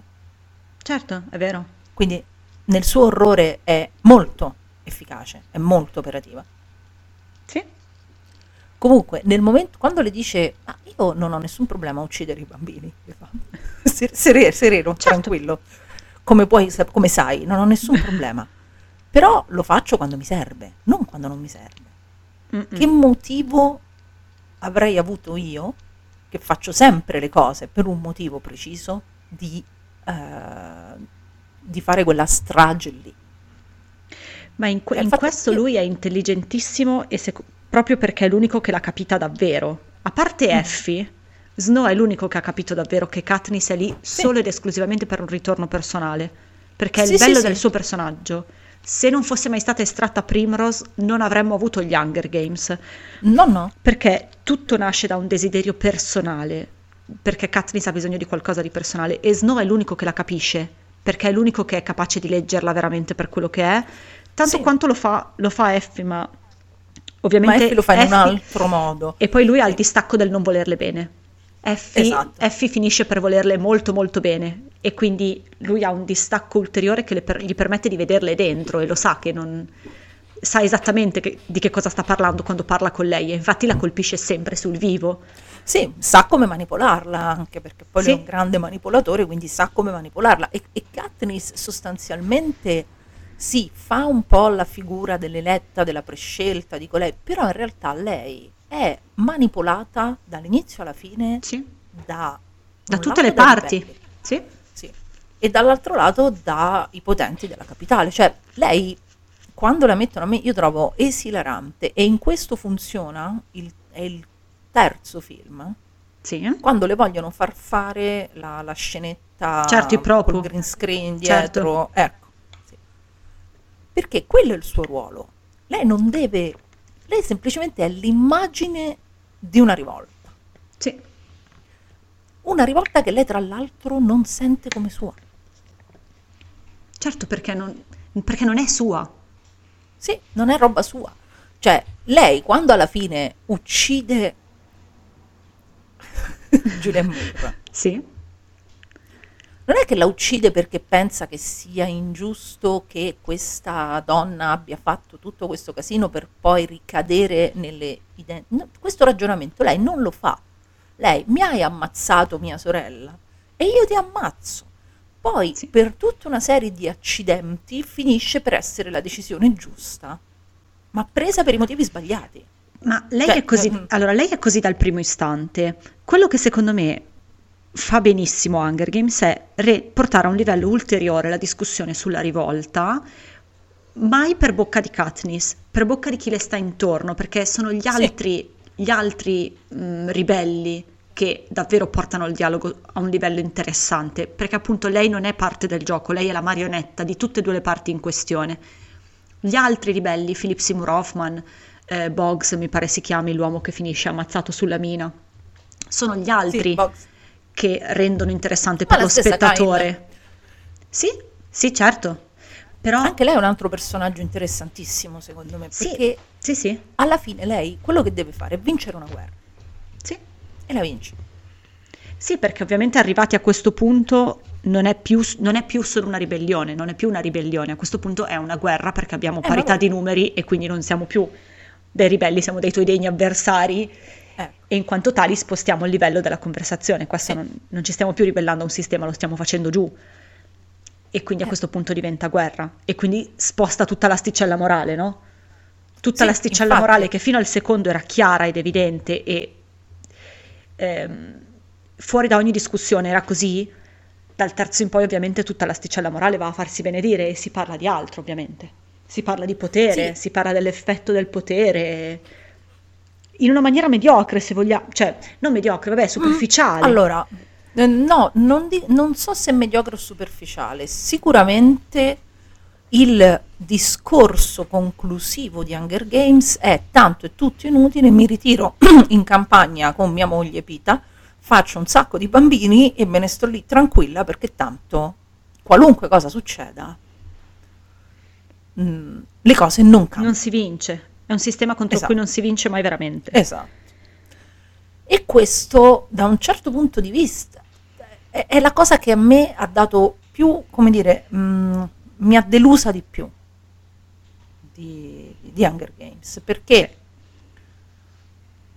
eh, cadi un pochino nel classico stereotipo della distopia, è così che ci dobbiamo fare. Sì, sì. Non so come. Allora, eh. sì, e quello che è peggio di questo finale, che neppure a me piace, è che è in aperto contrasto con quello che invece, cavolo, abbiamo costruito con così sostanza nel due, che è evidentemente ecco. il mio preferito. Il due, eh. che è quello che parla dell'inizio, della scoperta dei ribelli, è un film che pone delle basi importanti per una rivolta esatto. che sia proprio sistemica, e poi me la sgonfi così sul finale, e... non è una vittoria per Katniss quel finale lì. Uno, perché tu Peeta non lo volevi davvero fino a qualche tempo fa e poi mi gira il culo che finisce a fare la sposina e vabbè. Eh Due, vabbè. perché la vera rivoluzione è che tu sia parte attiva di questa società che hai contribuito a cambiare, volontariamente esatto, o meno. Esatto. Se tu non sei parte di questa cosa che hai contribuito a cambiare, allora non è cambiato niente, allora abbiamo buttato via tutto quello che abbiamo costruito. Sì, abbiamo buttato via tre film. E quindi tua sorella è morta cioè. per niente, quindi... tutto è nato per non far crepare tua sorella, tua sorella è morta lo stesso, per niente. Ma questo secondo me è un problema molto uh, della, mh, dell'individualismo tipicamente americano. Sì. Nel senso che tu distruggi un sistema tirando una freccia ad una tipa. Sì. Uh, Che è, la scelta com- che è la scelta comoda, perché la scelta scomoda, esatto. ovvero la strage di civili, l'hanno fatta i ribelli che sono morti al posto tuo. Esatto. E la scelta scomoda sarebbe stata, ah, sai che cosa c'è? Ade- per esempio, adesso io mi candido alle elezioni e ti rompo il culo. Capito? E metto in mezzo questa cosa, faccio sapere a tutti che tu la guerra l'hai vinta facendo una strage di civili e dando la colpa a Snow. Boom. Sì.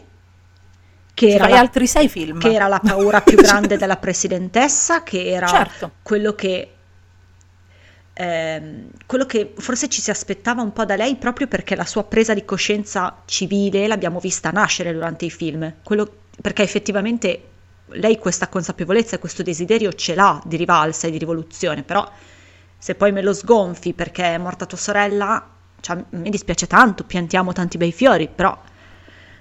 Però c'è Peeta che ti pianta i fiori, cioè tu puoi fare altro, Peeta, tu, tu nel frattempo pianta i fiori, cioè, non, ti...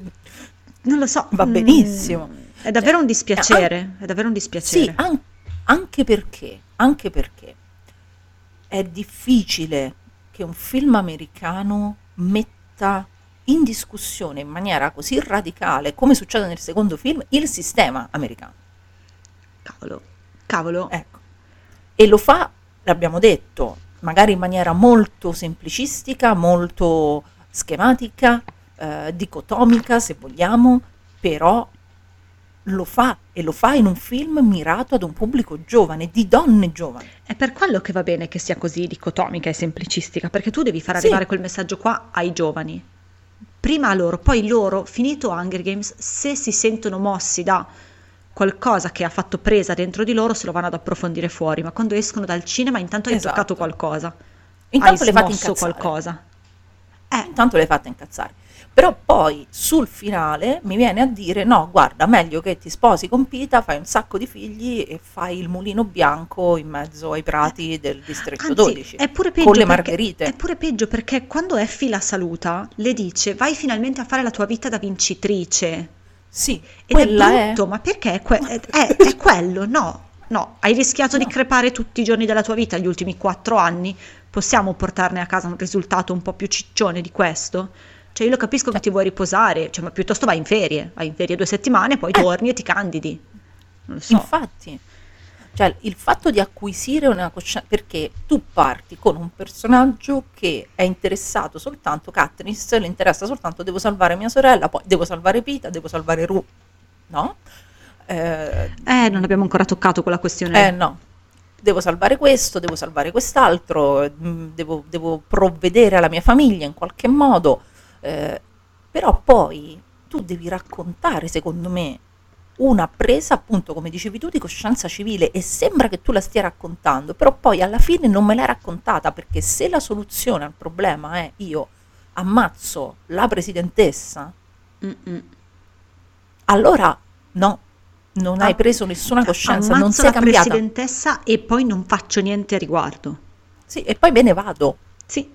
E poi me ne vado, sì. Cioè se è rimasta, non, non c'è stata nessuna evoluzione di un personaggio che invece sembrava si fosse evoluto, e questa cosa effettivamente è un po' un, un anticlimax, come dire, cioè ti smorza tutta la passione. Eh. Sì, sì, perché interrompe a metà un discorso che si poteva portare avanti ancora un po', che è quello sul potere, no? Perché se finora abbiamo parlato esatto. del sistema, di una dittatura, dobbiamo parlare dell'effetto che ha il potere su tutte le parti in causa.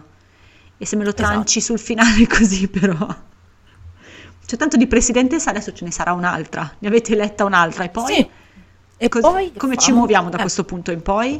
Non c'è dato cioè, saperlo. Come lo cambiamo sto sistema? Perché tu mi hai fatto vedere il crollo di, di Panem così come la conoscevamo, ok, sì. adesso che succede? Come lo cambiamo il sistema? Perché un conto è, ma ci vuole il nichilismo tipicamente anni settanta di un Rollerball, Mm. in cui finisce con Jonathan che prende e lancia la sfera contro la macchina da presa, che va benissimo perché siamo negli anni settanta, cioè è, sì, è coerente, sì, però è coerente con un nichilismo precedente che qui non c'era, sì. perché sì. questo non è un film con quel tono, no, assolutamente eh. no, quindi no, non lo so, sì, è un anticlimax anche, cioè, anche perché se tu parti dal presupposto che tanto il sistema non lo puoi cambiare, tutto sto casino di quattro film, soprattutto l'ultimo in cui questi girano a vuoto per la capitale, andiamo a uccidere Snow, ma poi no, cioè non si sa bene dove vanno con questi zombie a un certo punto che li inseguono. Non che sembrano quelli più. di The Descent, queste sì, creature che vengono esatto, fuori. Sembrano quelli di The Descent, sì, sì. Che, e tu vabbè. dici, bah, vabbè, ci sono pure questi, va bene, non, non è un problema.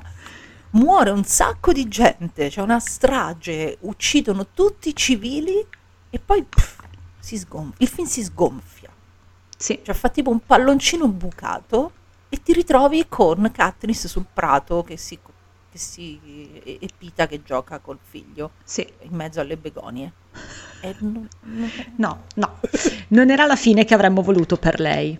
No, soprattutto perché arriva dopo un film in cui Katniss Um, ha messo anche il suo stesso sistema dei ribelli in discussione costantemente, perché nell'ultimo film Katniss è una cretina, um, sì, sì. incosciente e capricciosa, quindi lo stiamo vedendo che stai mettendo in discussione tutto, non ci sta piacendo il modo in cui lo stai facendo, ma lo stiamo vedendo. Quindi adesso, dai. Adesso che hai messo in discussione tutto, fai il tipico rifugiarsi nel, nella vita piccola individuale che è tipicamente, cioè me ne vado, in, vado a vivere in campagna. Mollo tutto e vado a vivere in campagna. Esatto, esatto. E eh, vabbè. Va bene, eh... cioè, se... io se sei contenta sono contenta anch'io, però diciamo che avrei preferito una conclusione un po' più radicale, ecco. Non sì, così sì. normativa, non così reazionaria. Ecco. Sì, sì, assolutamente, anche perché non effettivamente mh, è, è pure, pe- cioè l'aggravante è che torna al distretto dodici, quindi torni a casa tua, non fai niente per ricostruirla, perché poi torni nel tuo villaggio dei vincitori, nell'unica villa che non era stata distrutta. Sì, infatti. E non fai niente neppure, neppure per ricostruire casa tua, fai niente. Quindi sì, pure, sì. pure la tua spinta iniziale del quello che è mio non si tocca, è morta pure quella.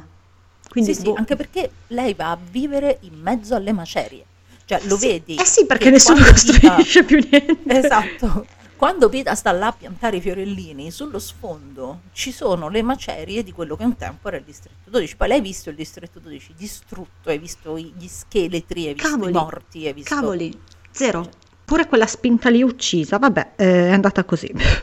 È andata così, e vabbè, ma noi ci teniamo i primi due film, che sono ma infatti, belli, ma infatti. E, e, beh, che mi dovevi dire di... di, di parliamo di Rue, parliamone. Parliamo di Rue perché intorno ad Hunger Games c'è tutta questo, questa conversazione sul white saviorism, che secondo me è interessante. E sarebbe più interessante se avessimo un'interlocutrice nera con noi per poterne sì. parlare, però...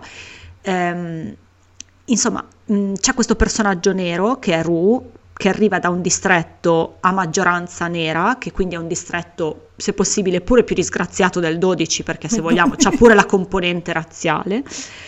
E ehm, diciamo che durante i giochi lei si affeziona a questa ragazzina, stringe un'alleanza con questa ragazzina che però muore, e la morte di questa ragazzina per lei diventa una spinta motivazionale in più, perché le hanno strappato la sua protetta durante i giochi. Non lo so, allora, mh, è un film a totalità bianca, perché poi tutti i neri sono nell'undici, l'undici è stato bombardato, quindi non è che ne siano rimasti molti. Sì, sì. Il personaggio di Rue effettivamente non è una... Rue non è una sprovveduta, perché è una ragazzina no. che prima di incrociare... Eh, Katniss stava benissimo per i cazzi suoi, perché lei è proprio lei fa proprio lo scoiattolino, si arrampica sulle piante, si sì. nasconde sulle piante e resta lì, anzi se possibile l'ha fatta ammazzare Katniss che l'ha tirata giù dalla pianta, ecco, esatto, noi diciamo non è un white savior perché, la, perché porta sfiga Katniss, perché porta, porta sfiga, sfiga Katniss, Katniss porta sfiga. Eh, e quindi su questa loro relazione un pochino si era aperto questo eh, non lo so, non mi viene neppure da definire eh, Rue, la, la, cioè, l'elemento del magical negro che muore per il bianco, perché poi non è così. No, no, non è così. Però è pur vero che i neri sono segregati da una parte, da soli, lontani da tutto il resto della società, ai giochi arrivano ma muoiono sempre perché sono i primi che vengono fatti fuori da tutti gli altri. Non lo so, mh, questa componente allora, è piuttosto discussa online. Io nel fatto allora, secondo che me non fosse tutta sprovveduta, non lo so, mi piace vederci nel positivo. Secondo me l'idea, è anche a me, a me l'idea della segregazione, perché stiamo parlando di una metafora sostanzialmente, young, la, la Panem è una metafora degli Stati Uniti. Sì. Quindi l'idea che sia una società profondamente razzista. Certo, quello mi sembra il minimo proprio. Dove... i pochi neri che tu vedi, per esempio c'è Lenny Kravitz. Sì, sì, è vero. Sono però... anche lì, uh, che carino l'animaletto stilista che ci teniamo. Certo. Sostanzialmente, no? È questo. Certo. Come idea non mi dispiace, perché come metafora appunto di quello che sono gli Stati Uniti, ovvero una società profondamente, in, in, intrinsecamente razzista. Ecco, Mm-mm. ci sta. Cioè se tu sì. mettevi... Uh, se, se, tutti, tutti mettevi i, i neri ricchi dentro la capitale, secondo me era meno uh, come dire, meno funzionale al discorso che vuole fare il film. Cioè mm. la scena di Katniss che va a fare il tour nel dodicesimo distretto e, con que- e quel pover'uomo che viene fucilato all'istante di fronte a lei, eh, eh. è un momento molto forte del film. Sì, sì. Poi si potrebbe obiettare, se ne parla troppo poco, è un qualcosa che viene molto poco sottolineato, mm. che te lo buttano lì quasi perché quella, per... sc- quella scena lì che dici tu è bellissima, ma tre secondi prima Peeta arriva e gli dice vabbè, eh, vi do un po' dei nostri soldi.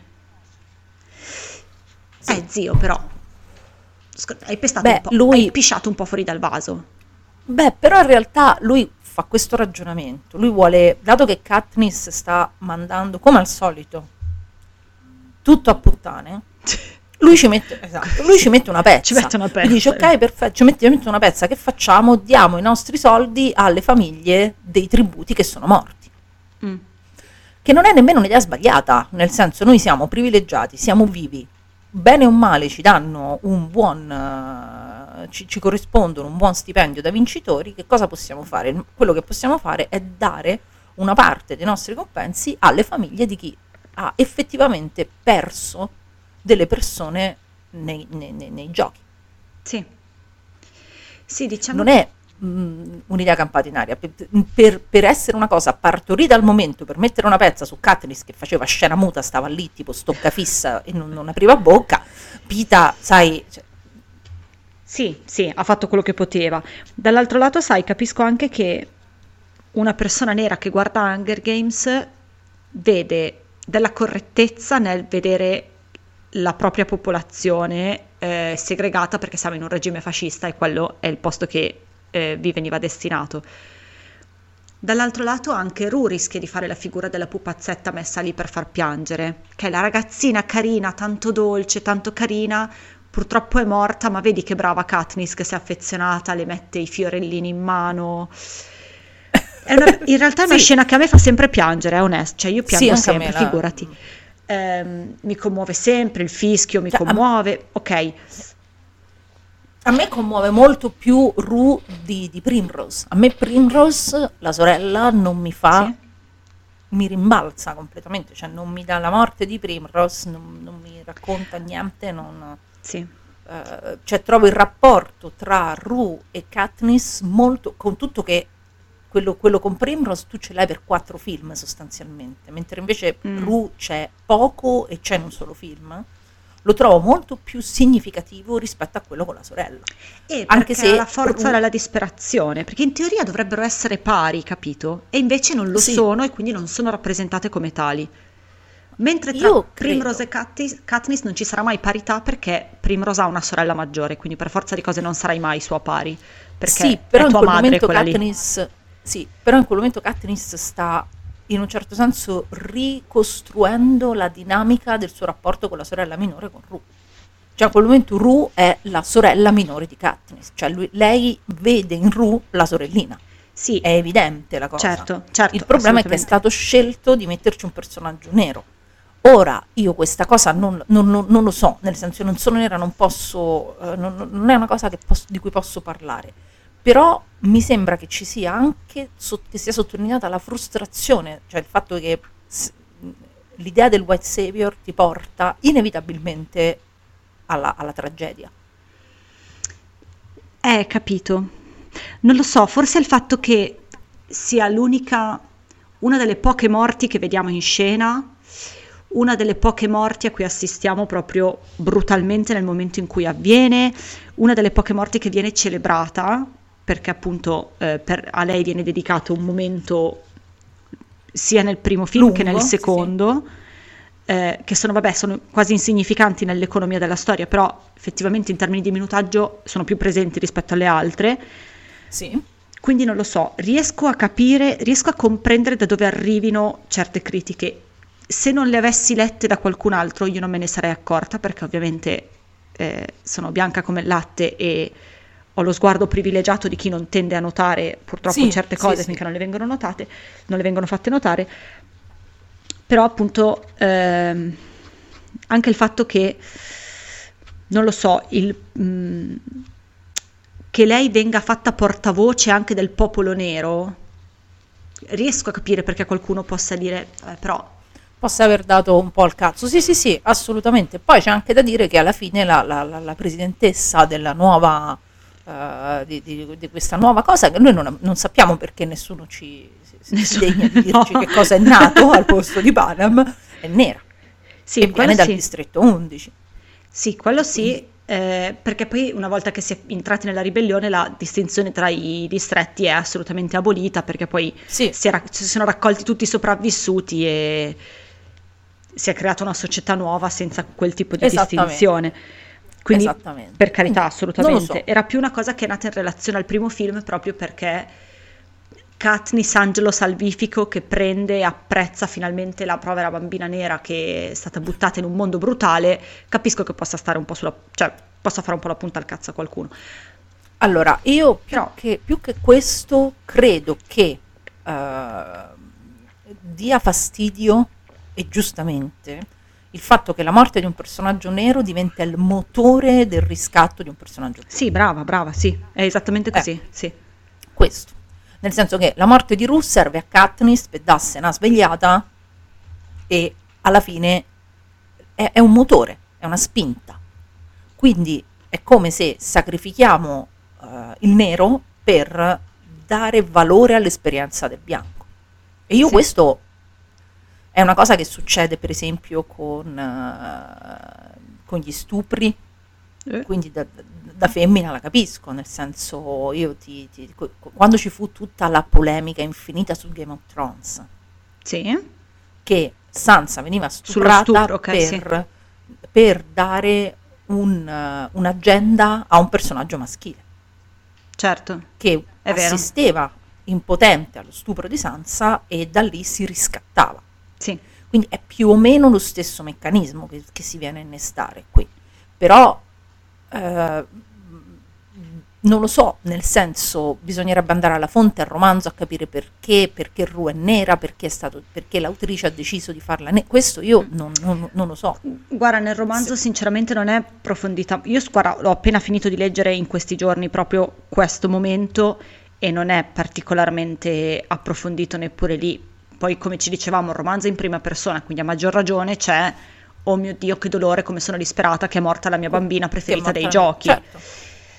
E purtroppo il romanzo non va più in là di così, mm, quindi certo. vabbè, non, eh, non c'è magari una ricerca, un approfondimento che riesco a immaginare una comunità intera avrebbe desiderato, visto che nel momento che parli di me sì. magari se la facciamo sì, un sì, sì, cicinino magari. meglio, non mi fa schifo, ecco. Sì, sì, facciamolo meglio, eh, così andrebbe, and- andava fatto un po' meglio, ecco, se proprio andava fatto, andava fatto un po' meglio. Eh, Anche perché beh, ci sono tante la, l'unica cose, persona eh. che viene uccisa per fare il simbolo della ghiandaia è, il ne- è l'uomo anziano nero, perché poi quella sì. cosa lì succede anche appena lei viene scelta, la salutano così i suoi concittadini. Sì. L'unico che muore è il povero signore anziano. Il che, povero signore nero. Cioè, che, che co- cosa ho fatto? Ho tirato su due dita, non mi rompo i coglioni che ho cent'anni. Mi... Cioè, capito? Madonna, Mollami. Sì, sì. Quindi vabbè, sì, sì. Mh, è un, effettivamente è una rappresentazione molto fedele di come venivano trattate, di come veniva trattata la diversità nei fascismi, ovviamente, però cioè, diciamo certo. ri- riportiamo che c'è un dialogo su questa questione e lo deleghiamo a chi naturalmente ne è toccato in prima persona. Esatto, esatto. E, e per il resto io mh, direi che insomma abbiamo detto tanto. Io l'unico appunto che voglio fare mm-hmm. è che smettetela di sprecare Jena Malone nei film. Io ve lo chiedo proprio come favore personale, perché non è possibile, perché le potenze, a parte che lei è un'attrice straordinaria, poi vabbè è una mia crush da, da, da sempre, io sono innamorata vabbè, di questa donna, bellissima, certo. A parte questo, il personaggio di Joan ha delle potenzialità pazzesche e tu me la fai vedere trenta secondi nel quarto film, non... Cioè, ma sì. mandamela nella capitale a menar le mani pure a lei. Cioè, che cosa... Che vanno tutti tranne lei. Sai che cavolo, lei ma... è il contrastare perfetto a Katniss, perché tutta esatto. quella rabbia che Katniss non sa gestire correttamente, cioè, Joanna, lei è, è una bestia, cioè, lei tutta quella rabbia lì la, la butta fuori costantemente benissimo, ed è esatto. il perfetto contrasto a Katniss, e è stato un pochino sprecato. Sì, sì, veramente uno spreco. Io, io poi mi ricordo che il secondo film all'epoca lo vidi solo perché c'era Jena Malone, perché io mi sono andata okay. a vedere il film di Zack Snyder al cinema, Sucker Punch, perché c'era Jena Malone. Se hai visto Sucker Punch al cinema? Mi dispiace tanto. Mi Anche dispiace a me tanto. tantissimo. Sono, sono veramente, sono affrata per questo, sono veramente due ore del mio tempo che nessuno mi restituirà mai. Però se c'è Jena Malone io vado a vedere un film con lui. Qualunque film faccia, io lo vedo. Però veramente è uno spreco, ma uno spreco di un personaggio bellissimo. Sì. Perché quando si spoglia in ascensore, cioè già lì, basta, eh, sei, sei, sei però, la mia eroina. Però posso dire, quello forse è il punto più alto della recitazione di Jennifer Lawrence, che fa delle facce in quell'ascensore sì, che mi facce... fa spaccare, mi fa spaccare, bravissima, brava. Sempre no, ma brava, è fa tanto faccia, piangere. La, la, ma pure la faccia di Woody Harrelson lì è, è impagabile. Peeta, poverino, che non sa cosa fare dai suoi occhi e dalle no. sue mani, non sa, comunque no, no. ne esce male. Sia che guardi che non guardi, lui ne esce male, quindi non sa cosa fare. Divertentissima quella scena, davvero divertentissima. Sì.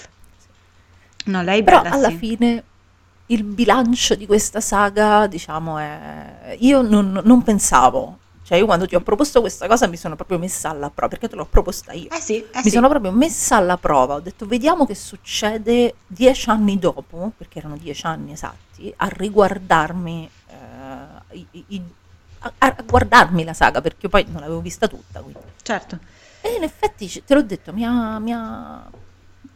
guarda, io sono tanto affezionata perché il tema dei ribelli è uno di quei temi che mi sta a cuore, penso di averlo detto praticamente una volta a episodio, è uno di quei temi che proprio a me emoziona sempre, a me dovete dare all'inizio, nel due vanno con l'ascensore, eh, con l'ascensore, col treno, quello lì veloce, passano sì. sotto una galleria e si vede per la prima volta il graffito sì, il della Mockingjay, sì, sì. io lacrime, io dico, ciao, quella roba lì a me ciao. proprio ciao. mi fa volare via, io impazzisco per questo argomento eh, e poiché impazzisco per questo argomento e me ne, me ne ritrovo attratta, apprezzo particolarmente il modo in cui questa saga prende i più giovani e ti dice bene, questa è una cosa che può succedere, ci sono persone che hanno questo tipo di, che hanno la facoltà di fare questo tipo di cose e questo è questo, quello che può succedere se.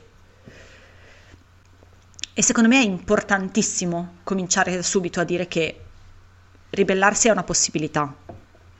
Sì, sì, ed è, ed è la cosa giusta da fare. Che ribellarsi è la cosa è la giusta cosa. da fare e, e che non sia un ritratto... Eh, felice e colorato di che cosa vuol dire fare la resistenza, ma no. che sia un ritratto reale del fatto che anche i ribelli a volte mh, sono persone assolutamente discutibili, che il potere è problematico da qualunque punto di vista e questo secondo me è un buon modo per farlo vedere ai giovani. Poi sì, sì, sì. Eh, non sarà un trattato partigiano, però è Vabbè, un inizio... Ma no, non ness- Ma non era il suo scopo. Nessuno pretende che lo sia. No, no, sì. no. E non è il suo scopo e nessuno pretende che lo sia, soltanto che è un modo per far passare tutta una serie di temi attraverso un racconto divertente, perché poi è divertente. E ci si mena un sacco, ci sono delle pistole giganti. Sì, è sì, divertentissimo. Sì, sì, è divertentissimo. Cioè l'inizio degli Hunger Games del settantacinquesimo anno co- che dove devono nuotare per arrivare... Mamma mia, è, è... l'orologio, mind blown, stupendo. Sì, l'orologio e tutto, cioè, è divertentissimo, ma le api, la scena delle api. Mamma mia. Nel primo. I babbuini, le api, c'è tutta una, una varietà sì, sì. di animali. Una, una fauna pazzesca. Cioè alla fine ti diverti però ti passa questa cosa e, ed è fatto con intelligenza.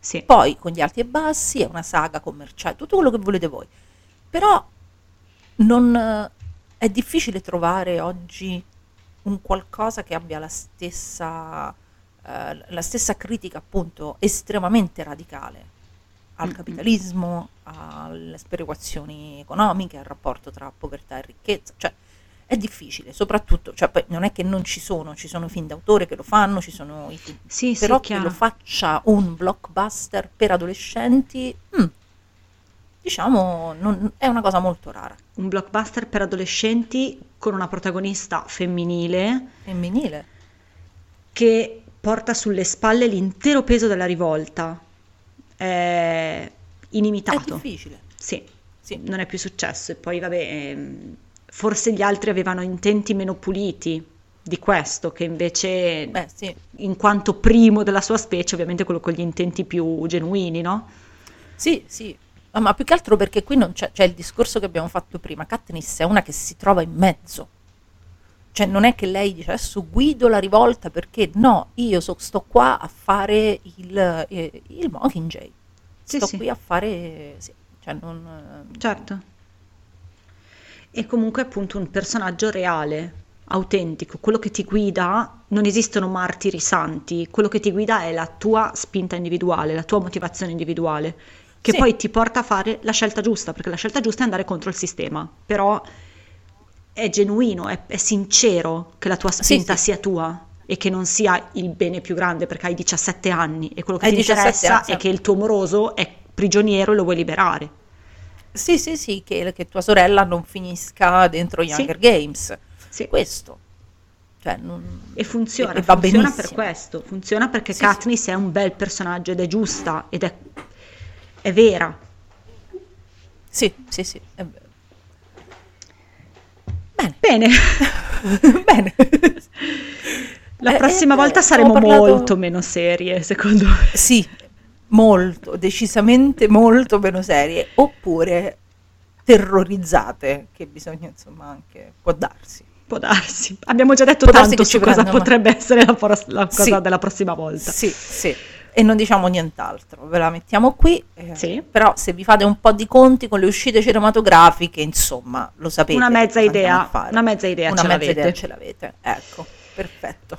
Ok. Bene, quindi al momento tutti gli Hunger Games sono, al momento in cui registriamo, sono ancora tutti su Netflix, quindi se vi volete sì, qualche, sì, sì, durante queste, queste giornate farvi una maratona, sono tutti là. Sì, divertitevi. Divertitevi, ribaltate il sistema, tirate le frecce sì. ai capitani e... e... e alla prossima. Alla prossima. Ciao. Ciao.